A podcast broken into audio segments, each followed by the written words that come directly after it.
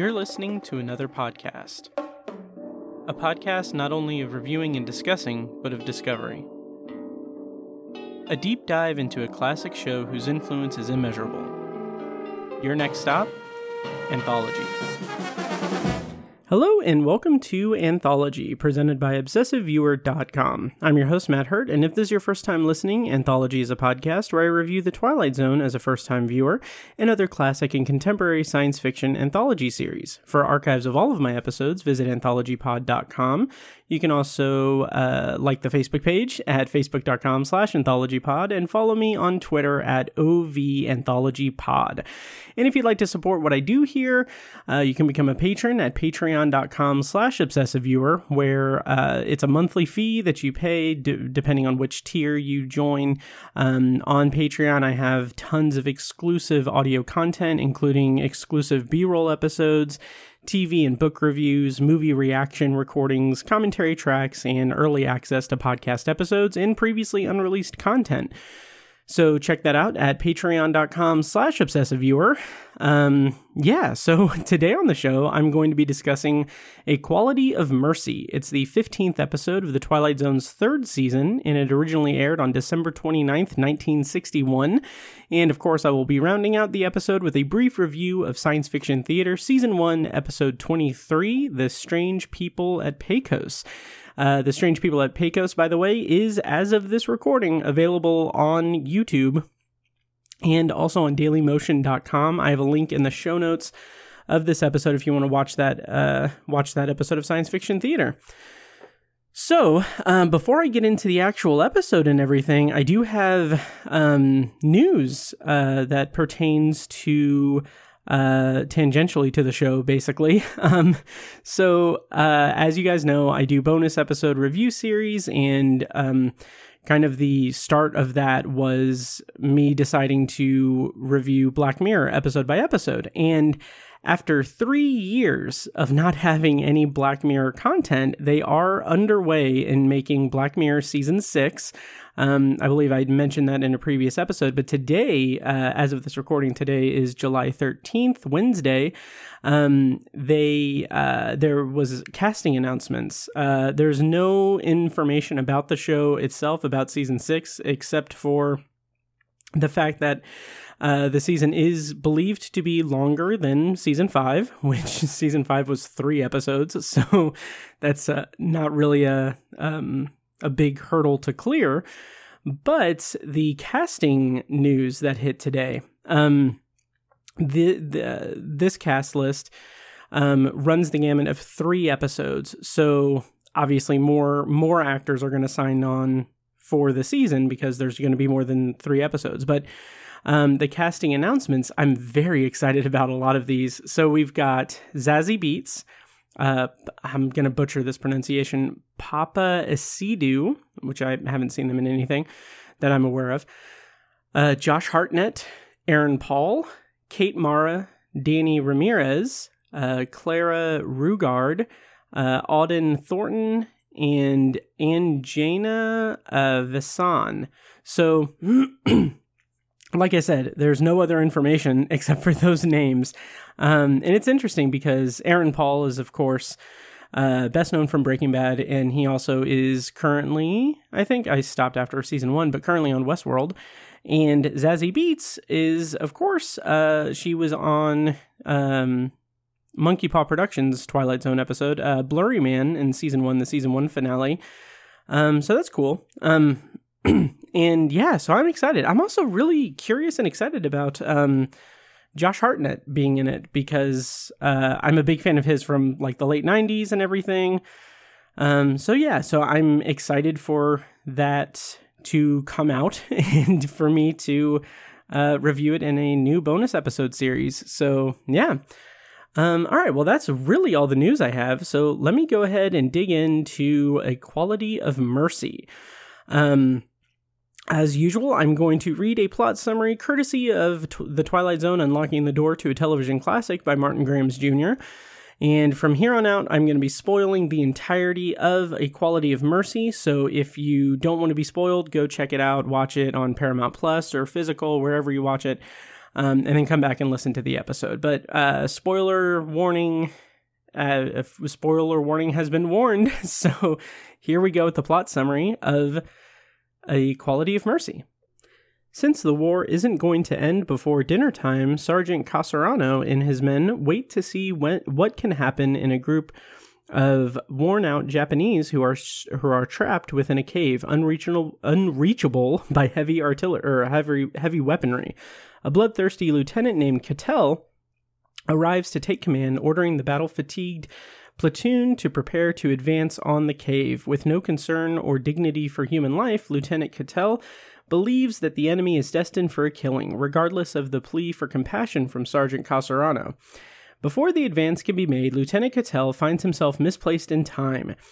Uh, Corregidor, May 1942. He is now a Japanese lieutenant named Yamuri and finds himself being ordered about by Captain Nakagawa, a bloodthirsty commander who wants to eliminate the 20 or 30 wounded Americans trapped inside a cave. Yamuri pleads with the captain to have compassion for the wounded Americans, but his pleas are ignored. Returning to the year 1945, Lieutenant Cattell receives, new, receives news of an atomic bomb dropped on Japan.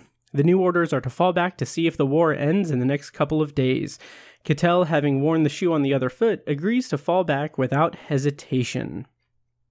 Starring as Lieutenant Cattell and Lieutenant or slash Lieutenant Yamuri, um, is Dean Stockwell. Uh, this is his first and only episode of The Twilight Zone. Uh, his and he also appeared in one episode of Night Gallery in 1973, and one episode of the 1980s Twilight Zone in 1989. Um, he just recently died in November of 2021, and throughout his career, he was nominated for one Oscar and uh, received four Emmy nominations as well as four Golden Globe nominations and two Golden Globe wins. And he's best known as Al in Quantum Leap, another sci fi show.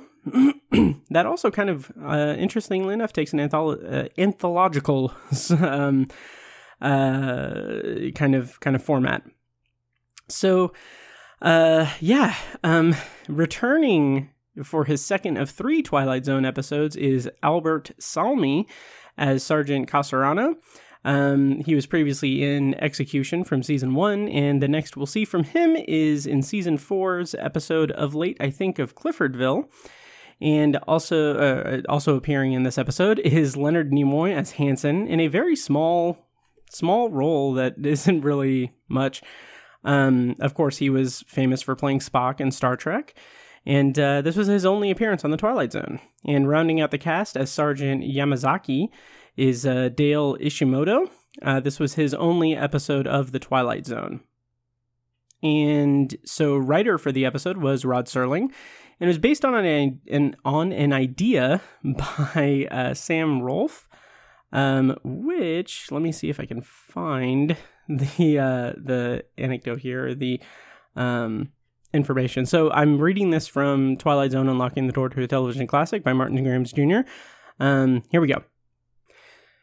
Sam Rolfe, Ralph, uh, Rolfe, I don't know, um, the co-creator of Have Gun Will Travel and future producer and co-creator of The Man from U.N.C.L.E., submitted this plot idea to Serling, who made arrangements for the purchase. Uh, Rolfe was committed to submitting a script based on his plot pr- uh, proposal, but was unable to do so, but leaving Serling to t- the task of drafting the teleplay. This was not Rolfe's only intended contribution to the series. One script Rolfe was contracted to, to deliver was The Calculator, uh, with the first draft due uh, contractually by May um, 8th, but that was never produced. And I'm not sure if um if it was never the like the script was never produced like he he didn't like it, he didn't follow the contract or he didn't deliver on that by May 8th or whatever I said. Um or if he did deliver on it but the but the episode was never completed or never produced. So either or it was never done. So yeah.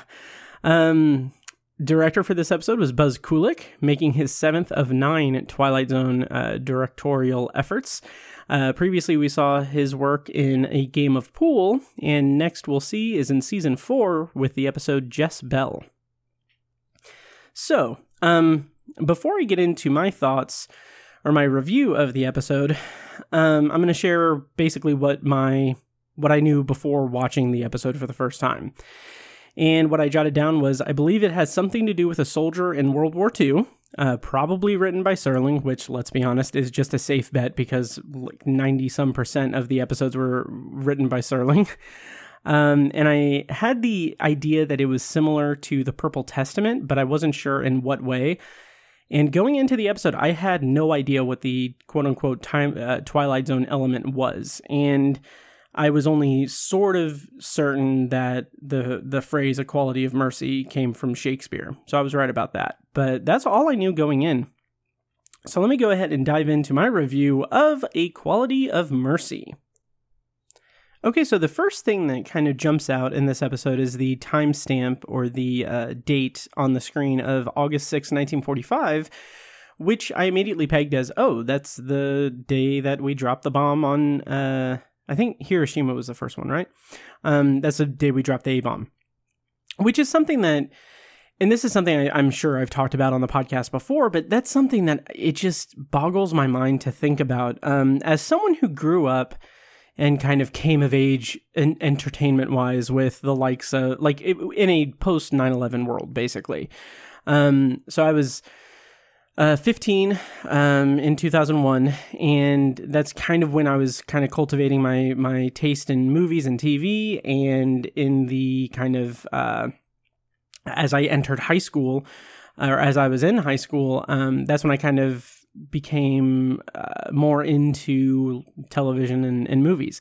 And a big thing in the aftermath of 9 11 was, you know, terrorist um, action thrillers. I'm thinking in particular 24. 24 was like my favorite show. And a big part of 24 was the ever present threat of nuclear war and nuclear bombs. And it was very much a fear scare tactic kind of thing and very much um, relied on the fear of of the American public and everything to, to you know be entertaining and everything. So, um, having like kind of come of age in that kind of with that kind of entertainment, it just kind of boggles my mind to think that like it's it's in it's kind of in it's kind of incredible to think that uh, on this planet we are the the United States is the only um, the only nation to use atomic uh, weaponry, and uh, that is terrifying. Um, and there's always that quote um, from someone, maybe Einstein. I don't know. Someone who said that the um, uh, the next World War will be play will be played, but Jesus will be um, fought with nuclear nuclear weapons, and then the one after that will be sticks and stones. Um, so Anyway, so let's talk about A Quality of Mercy. Um, I did find it interesting that it begins with the date of the A bomb detonation. Um, and I really kind of, while I was watching this episode and kind of thinking about it as I was watching it and rewatching it, um, I really came to respect the show's approach to to that subject matter. Um, I really like that the show didn't use the A bomb as a plot surprise. It isn't like like it could have easily been like a shock thing where the end of the episode is like the reveal that oh this was August 6, 1945. Like this is when we dropped the bomb. And that could have been that honestly could have been effective as a surprise in the in the plot line in the plot. Um, but I respect that it wasn't used for that purpose. Um, it was it was told to us right up front with the date at the st- at the start. So um, we're told directly that this takes place on that specific day, and that kind of reminds me a little bit of the way that the show handled uh, depicting uh, Dachau, uh, Dachau, Dachau. I, I I messed that up too in the in the episode, but uh, Dachau in uh, Death's Head Revisited. It it doesn't shy away from it. It um, depicts the absolute horror of what happened there and the magnitude of it as well, um, but does so in a in and you know with the proper um, respect for the dead in a sense and with a with a proper respect for the magnitude of, of what happened and I, I really appreciate the kind of uh, the soft this the softness that the that the show employs with certain big, big um, subjects and, and topics. So the next thing that I kind of honed in on in this episode after the title card or the the date uh, stamp um, on screen was just how quiet it was. Um, we are kind of panning across this battlefield, and it is very quiet. It is like there are uh, like there are some mortar shells and some explosions in the distance, but it doesn't feel like that full on um like invasion of Normandy Normandy style like D-Day kind of chaos or anything. It is very much like this quiet um very much waning days of war and fatigue ridden act of fighting um, in the soundtrack. And I thought that that was really interesting, especially because every single actor in this episode, um, save for Dean Stockwell for obvious reasons, plays their character with this just with this just extreme fatigue and exhaustion and that that level of care in the in the um, performance is it makes it makes it shine through so well. It it tells you exactly what uh, what the stakes are, what the energy is, what what these characters are feeling, having been at war for at least in this position for I think the I think uh, one of the characters says twenty four months uh, of just continuous combat and everything. And you just really get a sense for that. And I think that that's done incredibly well. It's another example of the show uh, just just exercising this perfectly economic level of storytelling, really playing up the the visual art form of film to uh, just depict exactly what it's intending in terms of the tone and the energy that's uh, that's taking place. It's just it's really really um, really impressive. And then the next thing I obviously caught on was oh, I put the guy from Execution, um, Albert Salmi, I think is uh, is that is that uh, is that uh, the actor's name? Sorry, I just got a message. Uh, okay, yes, so uh, Albert Salmi, I immediately noticed him, and I was very excited because I really liked his the, his like kind of feral, like dangerous energy and execution. And um, watching it, um, or watching this episode in contrast to that performance, it's just so kind of refreshing and interesting to see him play such a likable and compassionate character. I know that that's that's the that's the job. Like he's an actor, he's paid to do, he's paid to perform. But I think that these two episodes that I've seen him in he plays the roles so so well uh, that it just it's really pretty impressive to me. And so, as he's kind of talking to um, the platoon and talking to uh, the through the radio to the people uh, sending over the mar- the mortar uh, barrages.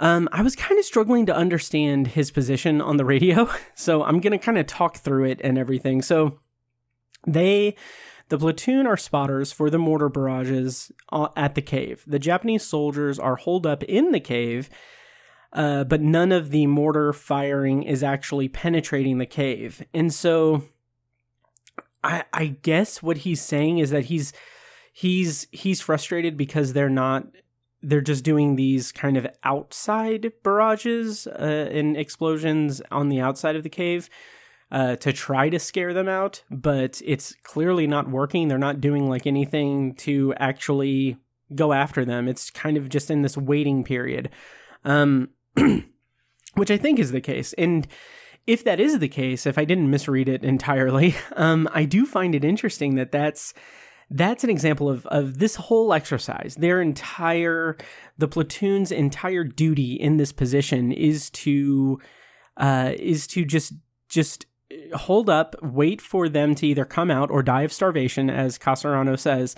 Um, and it gives this idea that, that that this whole exercise has just a sense of uselessness and pointlessness. And I think that that's something that's very astute about the themes of war. And I think partially, I can't really speak exactly to Serling's intention, but it kind of feels like a a level of um a, a level of depicting the futility of war, the uselessness of war, the uh, maybe his reaction to like his war experience and everything, which I also found really interesting because obviously this takes place in the Philippines and he was a paratrooper in the Philippines in World War II.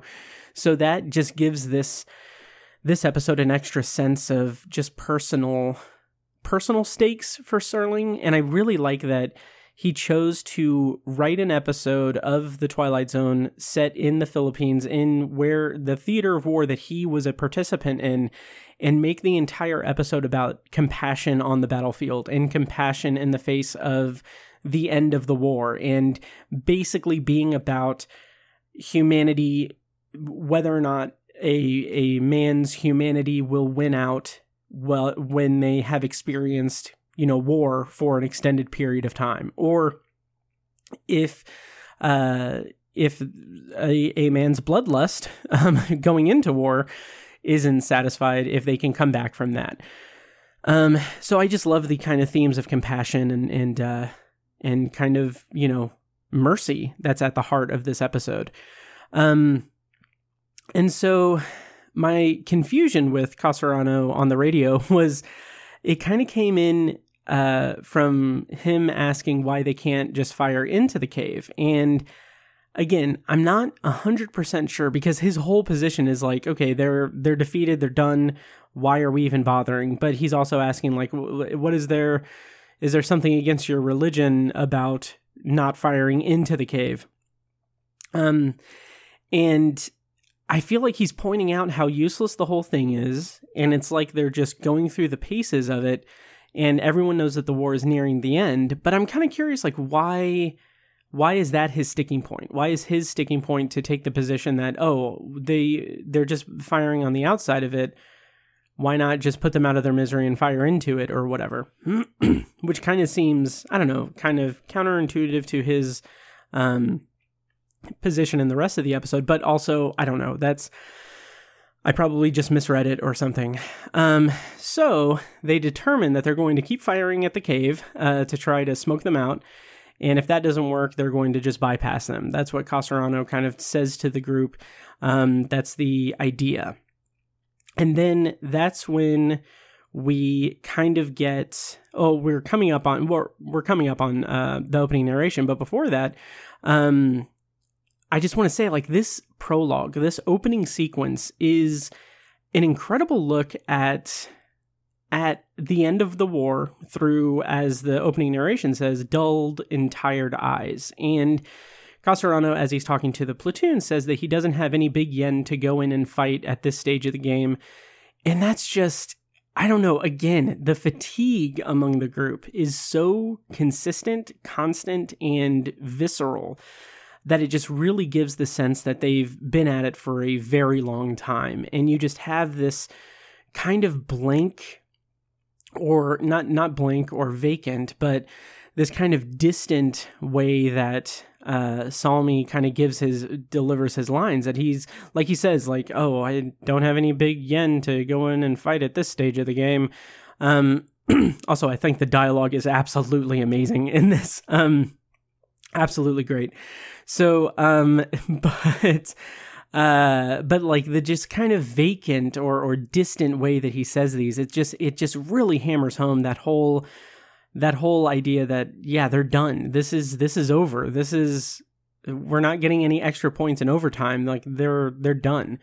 Um, and it's just, it's so, it's so clear, clearly present throughout this entire prologue, which is what makes, uh, Ketel's uh, entrance into the episode kind of shake thing it makes it kind of shake things up and really really delves into the um to the storyline uh, as it as it progresses through the actual meat of the episode.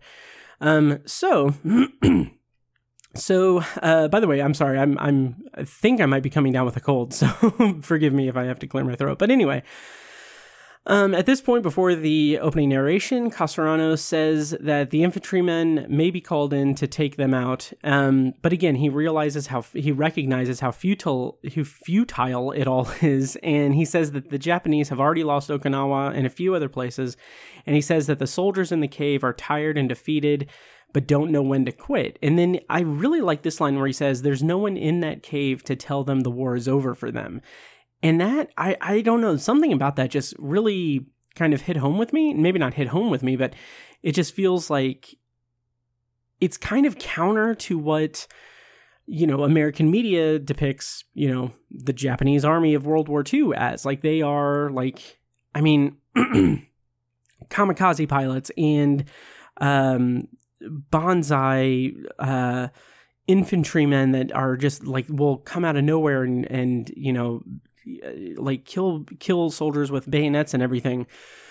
Um it's just this merciless thing. And it's really interesting that like american media kind of depicts the japanese uh, soldiers of world war ii in that case. But here we have an episode that is depicting the japanese uh, soldiers as fatigued done and defeated and still like they're just waiting. And that's something that i found really interesting as well is that we never see the ones in the cave. We never see the soldiers in the cave. We only have dialogue um, to tell us about those characters, those defeated Japanese characters. And I think that the compassion that's shown in this episode goes a very long way because we don't even we don't even see the Japanese soldiers that they're referencing, and we still feel this level of compassion.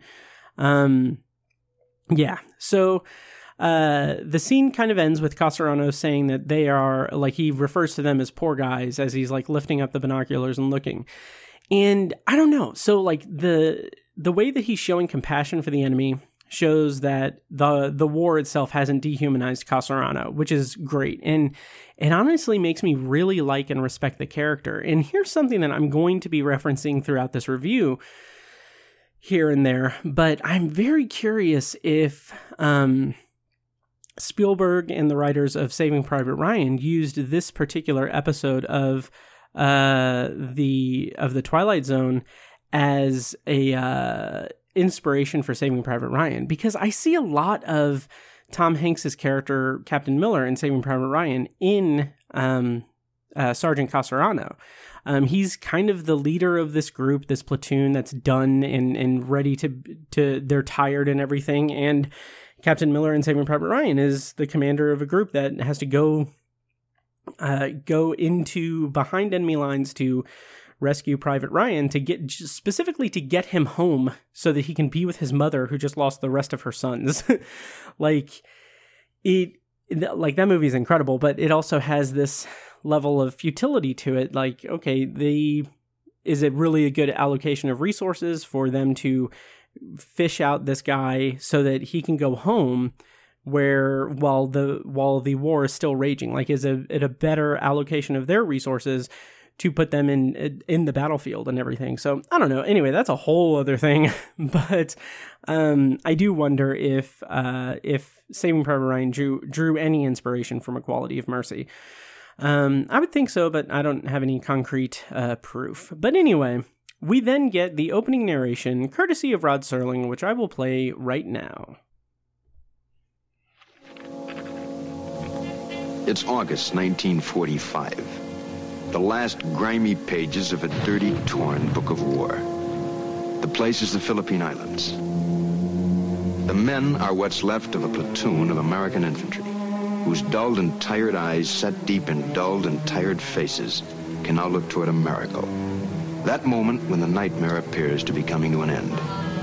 But they've got one more battle to fight. And in a moment, we'll observe that battle. August 1945, Philippine Islands. But in reality, it's high noon in the Twilight Zone. So I really like how vague this opening narration is. Um, at the time when I first watched this episode, I still had no idea what to expect, like none whatsoever. I didn't even know that there was going to be a new character introduced um, after the opening uh, narration. And again, uh, I do just found it to be really interesting that it takes place in the Philippines where Serling fought in World War II. And it just, like I said, it makes it feel like a more personal story. Um, just for trivia's sake, it was, I believe, filmed at the Hal Roach Studios backlot. So, um, following the opening narration, we have the arrival of Lieutenant Cattell, and just right off the bat, we see that he is in stark contrast to the to the platoon. He's very sharply focused, and he moves with that kind of programmed energy of someone who hasn't had to improvise in a real battle, like someone who still has that um, basic training kind of drilled into him, who hasn't had to uh, kind of attune that uh, that structure to an improvised like battlefield, like an actual battlefield, and uh, yeah, so he kind of still has that fresh energy from from basic training, and uh, so yeah, so just right off the bat, we kind of peg him as that, and Casarano uh, gives him gives him an overview. Um, of what's going on, and Cattell immediately just wants to go into the cave and kill the remaining Japanese sol- soldiers. And right from the start, like there, like that already makes for a pretty intense episode. Like something that I found really interesting, I kind of had to wrestle with when rewatching it, is that it's a full like this episode uh, runs the full like 50% of its runtime which is just a very awkward way of saying halfway through the episode is when the twilight zone element presents itself. Like we have an entire half of the episode just basically um, depicting you know war in these characters in a very normal uh, kind of dramatic episode that is free of science fiction. And i find that to be pretty interesting um, and it's something like i said i had to wrestle with and i kind of came out appreciating it because it is such a serious subject matter and such a serious theme to be kind of delving into that we need that we don't need uh, we don't need an extended like science fiction element when we have something as serious as you know people in war um, to kind of contend with. So, um, as Cattell is talking to other um, members of the platoon, he addresses Watkins, uh, who's lying down, and he just kind of takes him to task. And again, like Dean Dean Stockwell does an incredible job of playing that just very like militaristic but not as threatening kind of kind of uh, authority figure, like someone who is in a position of authority but has no authority behind them. So they are just lying back or they are um, relying on the energy that they're bringing out, that military cadence and the way that they're uh, constantly standing at attention. Um, it's like that just really like in addition to being this show of bravado in an empty suit in an empty uniform really um in addition to that it his energy brings brings uh or the energy that he brings to the role really highlights just how tired and done with the war the platoon is and how how they are completely different. They are in completely different uh, circumstances, uh, Cattell and the uh, platoon. And Casarano says that uh, they've been in the line for 33 days and haven't had much sleep. And Cattell just kind of like dismisses it. It's like, well, I'm sorry, or my, you have my sympathy, but we're at a war, and when we're in a war, we kill everyone, and blah blah blah. Um, and at this point, this is another um, Saving Private Ryan reference I'm going to make, but it, it is one of my favorite movies of all time. It's an incredible movie. But anyway, uh, Cattell is this fresh face and eager to make a name for himself uh, officer. And he reminds me a lot of Jeremy Davies' uh, character in Saving Private Ryan. He played Corporal Upham, who is kind of. Uh, he is conscripted in, onto the onto the group going after Private Ryan um, because he can speak German and he can speak a couple other languages too. So he's kind of a translator, and he is someone who has not seen combat. Uh, he has not seen actual combat, so it is he's in stark contrast with the rest of the group. Um, and it's it. I'm I'm I really I I have to believe that Spielberg and, and the writers of Saving Private Ryan had to had to have drawn drawn inspiration from this episode. But anyway. Uh, Cassarano, after giving him the rundown and after Cattell has kind of taken some of the members of the platoon to task, uh, Cassarano asks what Cattell's orders are. And he says that he wants to go into the cave and take out the Japanese. And um, then he asks for Casarano's opinion. And uh, the, his first thing, this is such an interesting, like, um, it's an interesting scene depicting the power dynamic between the two men, between the sergeant and the lieutenant, because Casarano just says very like casually or very with with this sense of semi authority, um, or at least experience. That's that's that's what is what he's saying it with. But he uh, says, well, first off, you got to take off your your officer markings and insignia so the Japanese don't kill um, don't don't kill you and everything. And like they had talked about how they had lost three lieutenants and um, and he uh, says that that's how they're going to like like the Japanese are relentless and they are going to go after him if he's waving around and giving orders and everything. Um, and it just really illustrates not only how out of his element Kettel is, uh, but how battle hardened the platoon is. It is just this very much, and again, it's that kind of distant way that Salmi uh, delivers the dialogue, but it's this kind of like matter of fact, like, okay, well, you got to do this because of this. And it's just very like no nonsense, just very much straight to the point. Um, and it's it's just so straightforward. And Kettel um, asks him for his opinion, so Cassarano says that the war isn't going to end before dinner time, so he thinks that they should wait it out and maybe eventually they'll have to go in, but not now. And that is kind of kind of a, a summation or or a um yeah it's it's like the summation of of their dynamic in this episode. He says that there's no point in going in and Kettel just wants to go in to get his hands dirty. He wants to he wants to kill uh, kill Japanese soldiers. And it's not really for bloodlust so much as it is for stature and his own pride and ego and everything, uh, which is something that they talk about in the episode. And I think they do a really great job. Again, the dialogue in this episode is incredible. And then we get Casarano's kind of first dig at Kettel in that he asks how long Kettel has been in the war. And you can see like the way Dean Stockwell plays this is so well, so so great. Um, but his reaction is like, what does that have to do with anything? Like he's very defensive and he's immediately like kind of it gets a rise out of him a little bit. And Cassarano says, "Well, I asked because you're playing, you're calling this like a football game, and um, and he says you you have to remember lieutenant you haven't been shot at yet and you haven't shot anybody yet either. And like there's there's just something to be said about the disconnect between human emotions and the military itself.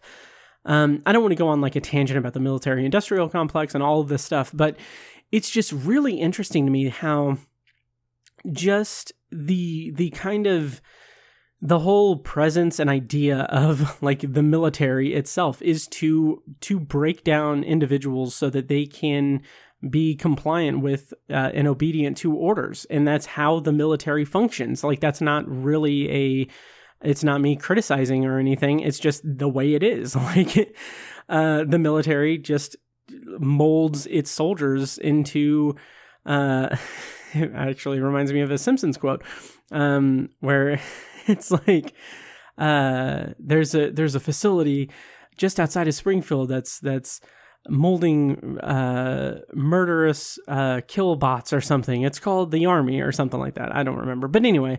Um, so so yeah, I just really like how Cassarano, in a kind of respectful but also not very respectful way, uh, takes Kettel to to task and just lightly like uh, like explains to him like you like you're out of your element and this is what we're dealing with and everything. So I just really appreciate the power dynamic in this episode between the two characters.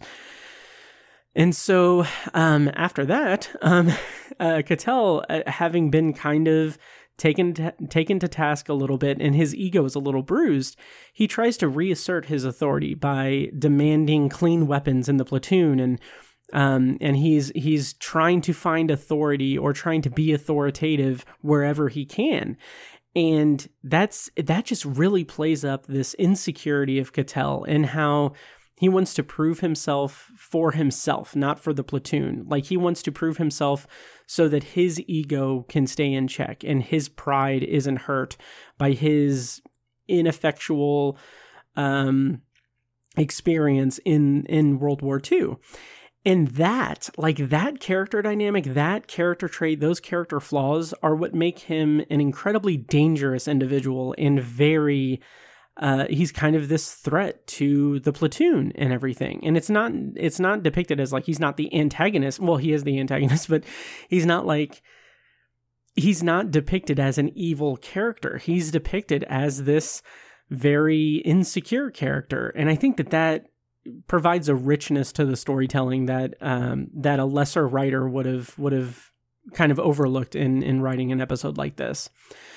So um, Watkins then kind of gives um, gives Cattell kind of he kind of follows Casarano's um, uh, kind of lead in kind of or Casarana uh, his lead by kind of taking Cattell to task a little bit. Um, he because Cattell kind of had this outburst where he's like, "I'm going to demand clean weapons, and when we, uh, if I say that we we're going to go in and kill some Japanese soldiers, we're going to kill some Japs." Um, and so Watkins kind of gets up and he says that they've got 24 months on on Cattell. Like they've been at this 24 months more than Cattell is.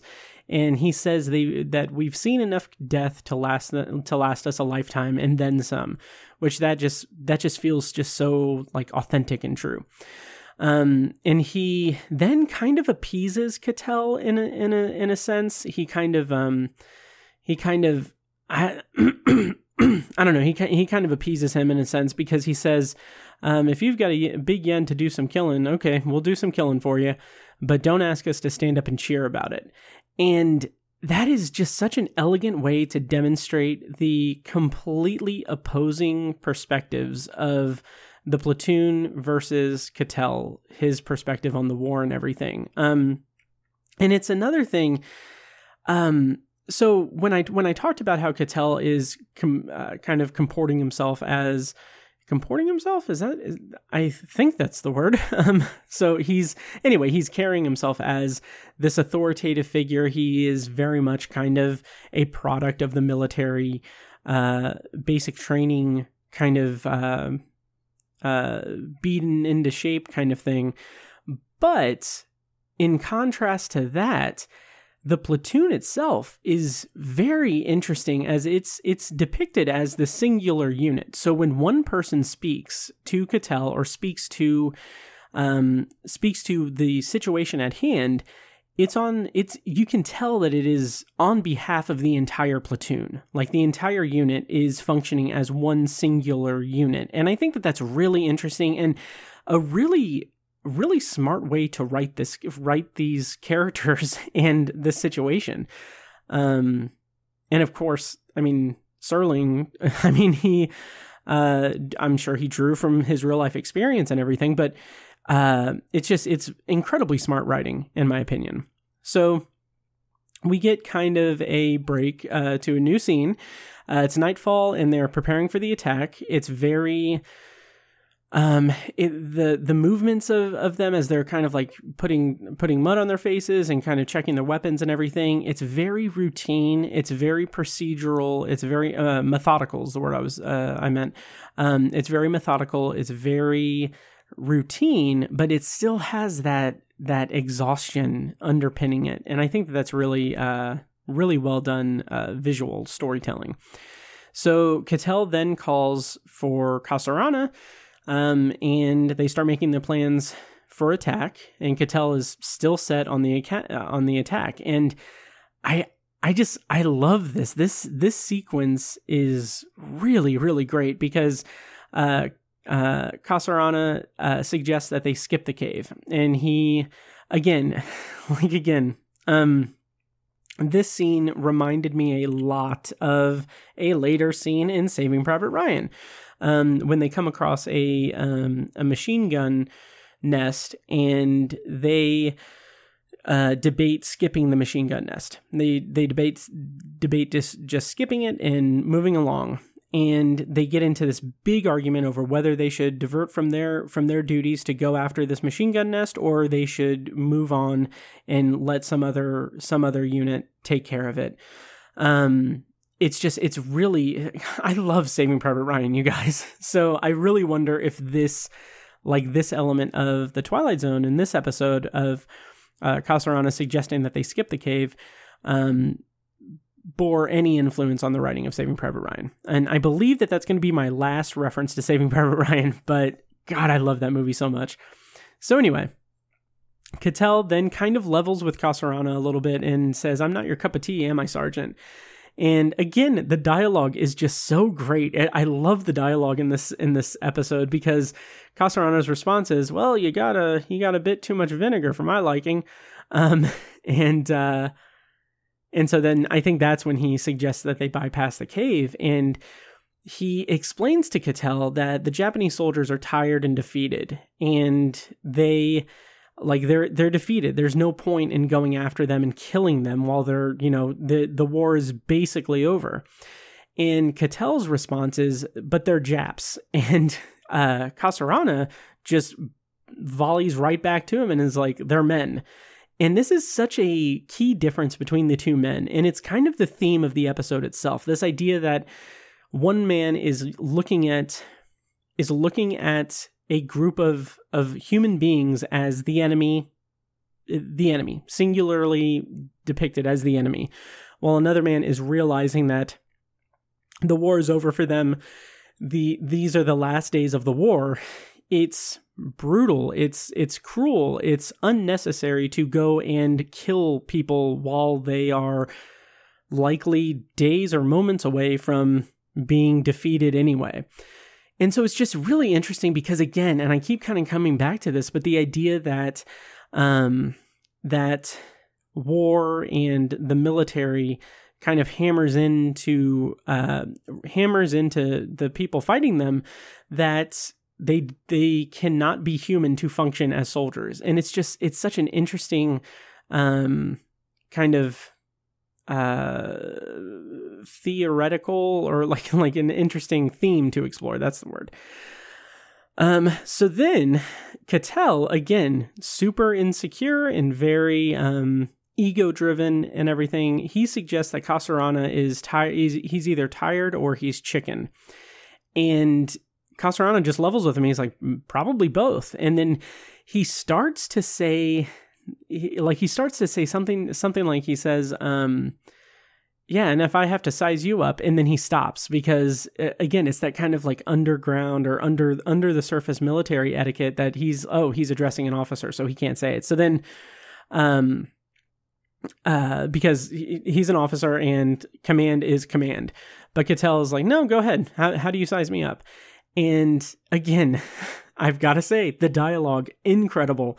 Um, uh, Casarana says, You're a pea green shaved tail fresh from some campus, afraid you won't bag your limit.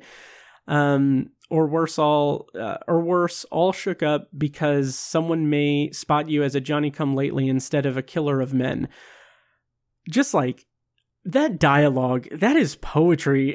That is so so amazing. And the way that salmi uh delivers that in this in this scene is just absolutely great. It's this matter of fact way that isn't it isn't an intimidation thing. It's not he's not he's he stands nothing really to gain except to put this man in his place to keep him from putting his men in in harm's way and um and just needlessly killing other human beings. It's just great. I i love the dialogue there and i love the performance. Um and like even after that, like Cattell is kind of shook by that, and he kind of starts to stop Casarana. And I love, I love, I, I have all the respect in the world for this character. Casarana says, "No, you asked me, Lieutenant, and you're going to get it." Um, and he says, like he says, you want to prove your manhood, but it's a little late in the day, and there aren't many chances left as to how to do it. So it, it all boils down to that pitiful cave with sick, half dead losers and a platoon full of tired men. Um, that's paraphrased, I think, but um, basically that's what he says, and I'm just like, like it's it's so astounding to me because it's just it is it is just laying out the themes and the morals of this episode just clear as day in such an elegant and kind of poetically written way. And I, I just love it. I absolutely love it.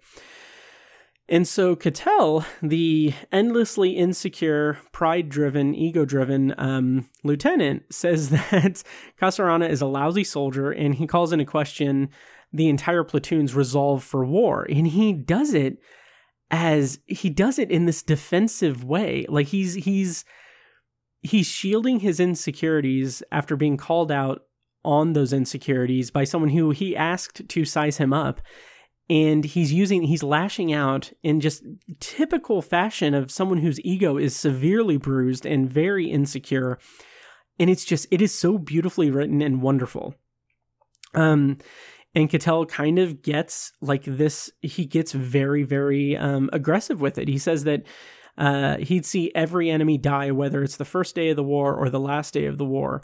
Um, and if he had his if he had his pleasure, he would see every single Japanese soldier die. Um, and it's just it's it's so it shows him as this bloodthirsty person, but really under the surface, he is an incredibly ego-driven, prideful, insecure person. That is that is Lieutenant Cattell to a T. Um, and so now we're at around the halfway point of the episode, and that's when the binoculars drop and the lieutenant switches places with the Japanese platoon, which is pretty similar to um, uh, Judgment Night from season one. But uh, what I found interesting as well is that he not only changes places with a Japanese soldier, but he changes he changes places uh, he changes place and time um, in in place. So he's still in that same position, but he's in 1942, um, uh, May 4th, 1942. So um, that was, to be honest, that was slightly confusing. And I will go ahead and say this right up front. The second half of the episode is not nearly as good for me as that first half was, which is so interesting to me because the thing that I love about The Twilight Zone is the way it uses science fiction in order to tell its stories and in order to uh, depict its morals and the themes and, and the the lessons and everything um, in in the sci-fi format. Um, but what's interesting to me is that the the show did such a great job. This episode does did such a, a solid and great job of depicting the drama in that first half that I could have been fine with it being like a completely not science fiction episode. um, like it, like it could have it could have played out as straightforward as possible, um, like the silence, and I would have loved it. But anyway, um, I will say that when we do get the swap and we get the reveal that they're that he's displaced in time to May 4th, 1942, that was slightly confusing. Like I had expected a, a more direct swap in places. Like I thought that uh, when he picked up the binoculars and he um, when he picked up the binoculars and we see him as a Japanese soldier, I thought he was going to be in the cave. Um, but it's an intriguing change to have him displaced in time and in the same place um, because he's transported to a time when the Japanese a Japanese platoon had the same upper hand that the Americans did. So it is it is fine. It's it's interesting. It's where he gets um, the kind of shoe on the other foot kind of thing, or walk a mile in someone else's shoes kind of uh, parable or fable or whatever um, story. Um, so uh, Ketel has now changed into uh, Lieutenant Yamuri um, and he's in uh, Casarano's Casarano. I, I think I miss. I, have in my notes. I have him as Casarano and Casarano. Anyway, so Casarano's uh, position on the Japanese side, and so he is now in the position to show mercy for the Americans. And also, I have to say, like, I know I'm watching this in 2022.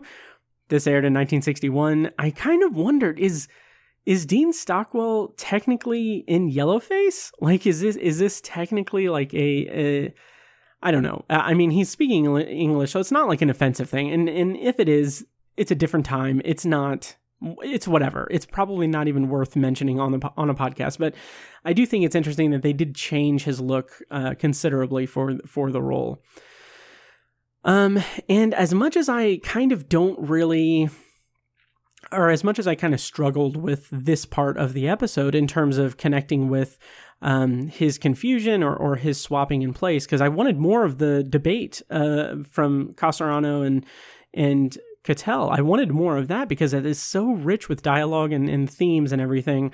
Um, but even with my struggle with that, I felt like uh, uh, Ketel as Yamuri, his confusion is pretty solid. Um, but again, uh like the um uh, but but coming off of such an intense first half of the episode, it makes that kind of confusion that like, oh, where am I? When am I? Kind of thing, a little bit tired, and it it kind of seems like a little bit of a downturn for the episode that was built up so well in that first half. So, um, so seeing uh, having Ketel see the threat against Americans instead of the Japanese uh, also plays into that kind of singular dehumanizing nature of war slash being in the military.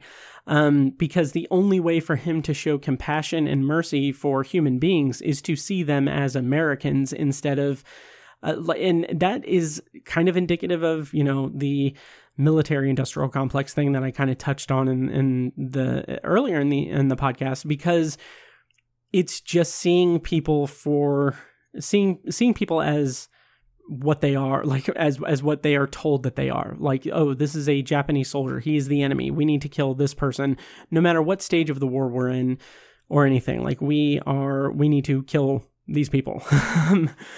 And so the twilight zone has created a circumstance in which Ketel is now uh experiencing that as seeing seeing that position from the opposite end. And it's I don't know. I, I, I think that this episode kind of I don't want to say it falls apart for me, but it doesn't land as hard for me because of that first half being so well done. Because what this episode says is that um it's also not really that clear of a uh of a of a swap really because this is May May uh, May 4th 1942 and so, like, there's plenty of war going on. there's plenty of, uh, there's like three more years of war to be fought. So at that stage in the war, they are still fighting. It's it's still heavily fi- heavily uh, heavily fought uh, war in uh, in that theater of war in World War II. So having having Ketel kind of see that oh they need to be compassionate about uh, the soldiers hold up in the in uh, Ketel as Yamuri, um, trying to convince them that they need to show compassion because the Americans are defeated and everything, kind of rings a little bit false because at that point, like the Americans aren't defeated, like there's still plenty of war to be fought and everything. So I don't know. It's it just kind of it kind of loses a little bit of its luster um, for me a little bit. But anyway, so he argues against um, going into the cave and argues tries to tries to fight back and everything and ends up getting just kind of slapped across the face like very very abruptly. Um and i thought that this was an interesting an interesting in theory scene because the japanese captain or the japanese sergeant or whatever um or japanese lieutenant i guess um speaks verbatim the words that Ketel spoke to Casarano in the first half of the episode, saying that I'll kill everyone, uh, everyone, like whether it's the first day of the war, the last day of the war, uh, the enemy is the enemy. And I like when the Twilight Zone does that. I love when the Twilight Zone does that. Kind of just re redoes uh, or or re uh, reuses lines from earlier in the episode in a different context or with a different inflection. Um, but I've got to say, it's not nearly as effective in this episode as it was in the obsolete man in season two. So it, it doesn't really it doesn't really come across as as that strong as a statement for me. Um, and mostly that's also mostly due to the fact that I just didn't really um, care for the swap. I didn't really care for this stage of the episode. I didn't really care for uh, the actual sci-fi element of the episode because I was just so um, I was so taken with the um, the first part, the first half of the episode that uh, I honestly, and I'm so shocked to hear myself say this out loud, but I just wasn't that into the science fiction of this episode. I was just more into the straight um, drama of the war in the first half. So, um, yeah, I don't know. So, uh, then uh, Ketel is transported back to August 6, 1945 and at that moment, I thought, oh, he's going to he's going to call off the attack and happy ending and everything. But before he can even call off the attack, um, that's when they get the report that the A bomb was dropped and the unit is uh, to be pulled back. Um, and the whole they're going to wait a few days and hopefully the war will end after uh, after you know the Japanese you know realized that they were uh, that an atomic bomb was dropped on them. Um, and so we get this kind of close up of Dean Stockwell watching the cave in kind of the stunned silence. And Casarano uh, asks like what's up? Is something up? And he says yeah something. And I really like this because Casarano says um, he he kind of takes the position that he thinks that he's stunned because he thinks that Cattell uh, is is upset that he doesn't get to go kill anyone and what he says i didn't write it down exactly but he says um, he says don't worry there's i think i actually have it in the closing narration clip but anyway he says like don't worry there's going to be other caves other men other wars that you can get your killing done. Um, and then that last scene is just Katell saying like dear god i hope not. Like please no i don't i don't want that anymore. Um, and I just I, I I really like that. I think that it ended well, even if the kind of science fiction element of it didn't really uh, didn't really play that well for me. But anyway, after that, we get the closing narration, which I will play right now. Well, I wouldn't fret. There'll be other caves, other wars, other human beings you can knock off. I hope not. God help us, I hope not. The quality of mercy is not strained. It droppeth as the gentle rain from heaven upon the place beneath. It blesseth him that gives and him that takes. Shakespeare, The Merchant of Venice. But applicable to any moment in time, to any group of soldiery, to any nation on the face of the earth, or, as in this case, to the Twilight Zone. So that's a good closing narration, a good summation of the of the morals and the and the kind of point of the episode.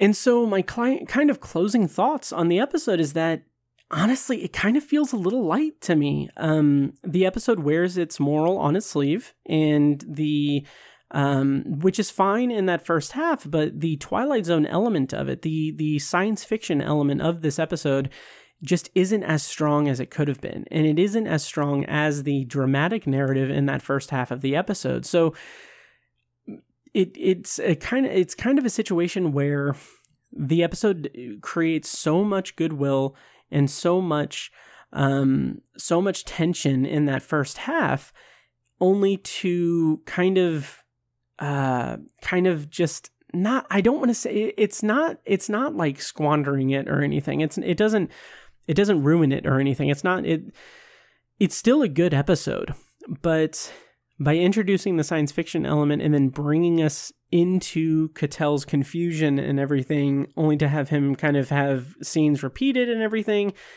does kind of take away from the tension that mounted in the first half of the episode. Um, so yeah, but it so it's not as strong as it could be, and maybe that's the point. Um, or maybe it's kind of by design because I think that the subject is so strong and important. Um, like the the kind of the theme of like humanity of people like the humanity and loss thereof in war um, is the focal point of the episode instead of the science fiction element instead of it being about oh he swaps places with the japanese. Um, i think maybe that's maybe that could be by design or maybe i'm giving a little bit too much benefit of the doubt to the episode but um, at the end of the day i did i really really liked that first half. Um, that first half is incredibly well written, incredibly well performed. The set design, the the the performances all around are incredible, and um, yeah. So I I absolutely love that. I just was a little bit not uh, not that interested in the second half, which is weird to me. It's still so weird to me. But anyway, um, those are my thoughts on A Quality of Mercy. Um, let me know what you thought about this episode. And I do have a few, um, or a couple of, um, uh, a couple of, uh, a couple of pieces of trivia. Um, one is that uh, this is kind of uh, dark and everything, but uh, this episode was one of four episodes to be remade for Twilight Zone the movie in 1983.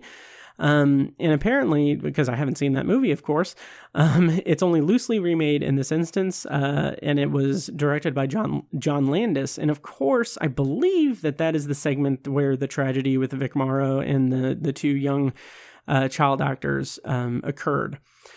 And then, uh, so this was Dean. Uh, my next piece of trivia is that this was Dean Stockwell's only appearance on the Twilight Zone. However, he had to drop out of um, of being in the Purple Testament in 1960 in uh, season one, um, or season two. I think season one. Anyway, yeah, season one.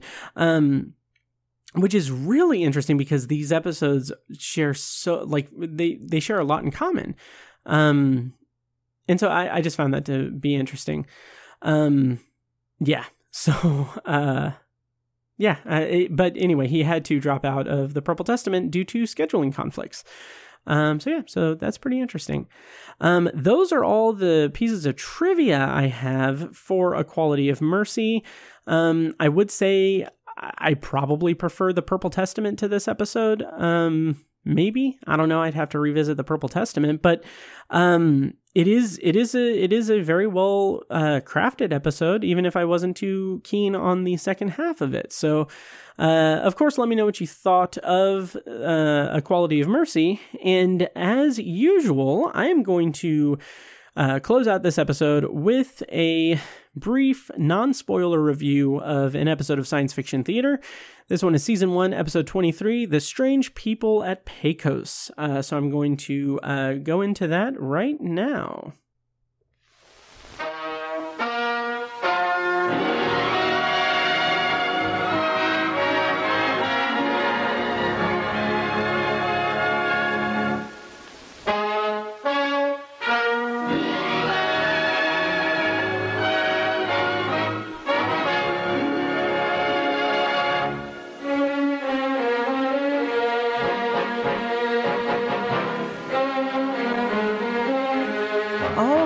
Right, and episode 23 from Science Fiction Theater's first season is titled The Strange People at Pecos. Uh, it originally aired on October 1st, 1955, and uh, the plot summary is. A high strung radar ep- operator is convinced that UFOs are following the test rockets he monitors at a science as a at, oh I'm sorry at a secret facility in Pecos, New Mexico. His kid's new playmate, an odd little girl who feels no pain, causes him to jump to conclusions. He's sure the child and her family are spies from outer space. This episode was directed by Eddie Davis and written by Doris Gilbert and stars Arthur Franz or Arthur Franz, uh, Doris Dowling, Barry Frohner, Andrew Glick, and Dabbs Greer. Um, so yeah, so I'm going to go into my non-spoiler thoughts as I wind down this episode of Anthology. Um, yeah, the pre-show um, segment with host Truman Bradley um, had this really interesting, not uh, vaguely interesting, um, kind of experiment or thought thought experiment where he talks about how um, 50 years ago we could travel we it would take um, a lot to travel from one distance to the other and now oh no no no that's what it was. Um, 50 years ago we couldn't have fathomed sending sound into outer space or sending uh, sending frequencies out into outer space but now science can do that. Um, and the kind of idea is what about um, sending maybe in 50 years we'll find a way to send matter across space. And he explains that that's what teleportation is. This this crazy idea is teleportation. And then he brings us into the episode. And the episode itself is pretty solid kind of kind of similar to um, a visit from Dr. Pliny from last week, this episode deals with some interesting kind of social commentary and um, the folly of humanity uh, in.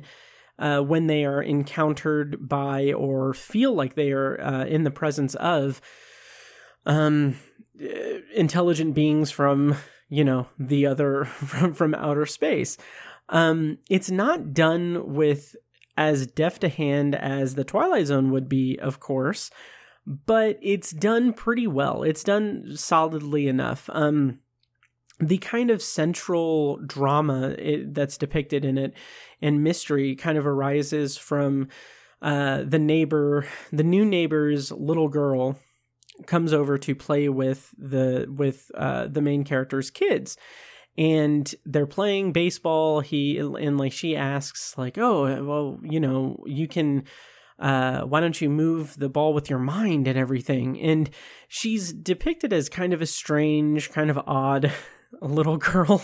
And i've got to say this uh, like there was one line that um so when when he when the scientist uh at the uh, at the at the at the center of the story when he says when he asks like where are you from little girl? And she says oh i'm from the third planet from the sun. Um like he he's like what? Why is she saying it like that? Like what why is she saying why like why say that? And like he it, because of these like flying saucers or these un, unidentified flying objects that are showing up on his uh on his readouts when he's when they're testing this rocket um he jumps to the conclusion that she is from outer space. And there's a moment not to spoil the episode but there's a moment where he's piecing information together and he's he's like well why did she say that she's from the third planet from the sun? And then and then someone like points out to him that that's earth. And this man who is a scientist in the show says mercury? Venus? Earth she's from earth. Like it's I, I like i was just like okay come on. That that's I I am usually like I, I feel like I've I've really gotten to the point where I can forgive dated media. And I can forgive some aspects of you know like m- movies and TV from the past because it's of an era and everything. It's a time capsule but that is really silly. Like that is incredibly silly um incredibly silly writing. But what makes up for that is the the the way that the kids are written. So the uh, the two young boys of the scientist in in the uh, episode they are very obnoxious. Um very obnoxious very annoying and they bully the little girl very very harshly. They scream at her. They say that she's a freak and that she's a Martian and she doesn't belong here and and she needs to go back to her home planet. All of this stems from her getting hit by a car and uh, not feeling any pain from it and then walking home um, which kind of comes into play later. It's the like she has a medical condition or she's from outer space. Who knows? You'll have to see the episode because I'm trying not to spoil it and I'm trying to really make up for the fact that I basically did just spoil it. But anyway, um, it's they they are very very like they are harassing her and everything, and it feels like it's it's very much of a time of the era. Like it feels like it is um, it feels like it feels like it is a reference to, you know, uh, like the Red Scare and everything of the time, and um, different prejudices that were, you know, very much uh, fashionable and at the time. So maybe there is some social commentary there, but obviously it's not as well drawn as it is in the Twilight Zone. Um, but it, I commend them for going for that and, and going for it. Um, Another thing that I really liked about this episode, um, for a couple of things. One, and this isn't anything necessarily about the actual production of the of the episode, but in my DVD collection, um, my the complete series of science fiction theater, which I've said before, unfortunately that uh, that set is discontinued and out of print. Um, but I'm glad that I have it. It just sucks that other people can't get it. Um, but um, when you go to the menu and you and you play an episode, it says, or like when you load up each disc, it says the following episodes were uh, were mastered from the best available sources. So obviously, this is an old TV show. This is an old show that that wasn't pro- likely wasn't archived properly. The negatives weren't they're working from negatives. If they are even working from the original negatives, they're working from some source that is not the best. And I've got to say, this episode in particular is maybe in of the whole set. And and they're not unwatchable by the way. They're not they're by no accounts are they unwatchable. Like the sound is there. The the you can clearly see everything. Like it's it's a respectable transfer um, it's just not obviously not high def or anything but i would wager a guess that it looks better than it did in 1955 um, on television. Um, so there is that. But um, this episode does look like the cleanest in terms of the negative and and the actual vid- video quality, and I'm really happy to say that because for a kind of nice change of pace, there's a there's a decent amount of scenes in this episode that actually take place outside. And I say that in such a way, I, I say that as someone surprised by it, um, because so much of the show up to this point has been like in offices, in indoors, on a soundstage, um, interior uh, scenes that are clearly the exact same. Like they don't do much to to change the set design or anything. So it was really refreshing to see these uh, scenes play out um, outside, like kids playing, uh, kids playing uh, with a baseball, um, and kids like looking into into people's windows and everything. It was it was really nice. It was it was good um it was good video quality. Um and and a good kind of refreshing thing. And it really kind of made me feel like appreciate the the show a bit. And I kind of hope that there's more more variety in that respect um going forward. But overall, I would say that a visit from Dr. Pliny was probably the better episode because I I really did enjoy that episode last week. But this is a respectable um, kind of follow up for that. Not that they're connected in any way, but it's a respectable um, addition to the to the show.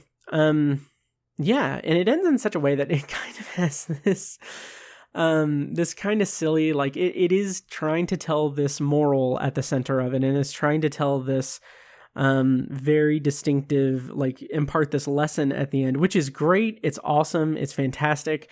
But then it kind of ends in a way that's like but also what if? Like what if what if this is really what's going on? It kind of that undercuts any kind of social commentary that it could have been making. But i mean i can't really complain because i was actually pretty impressed with this episode. Even though the kids that in particular the kids that played um, the scientists uh, children were the acting was not good it was it was really like they they are playing obnoxious children. Like by design they are obnoxious.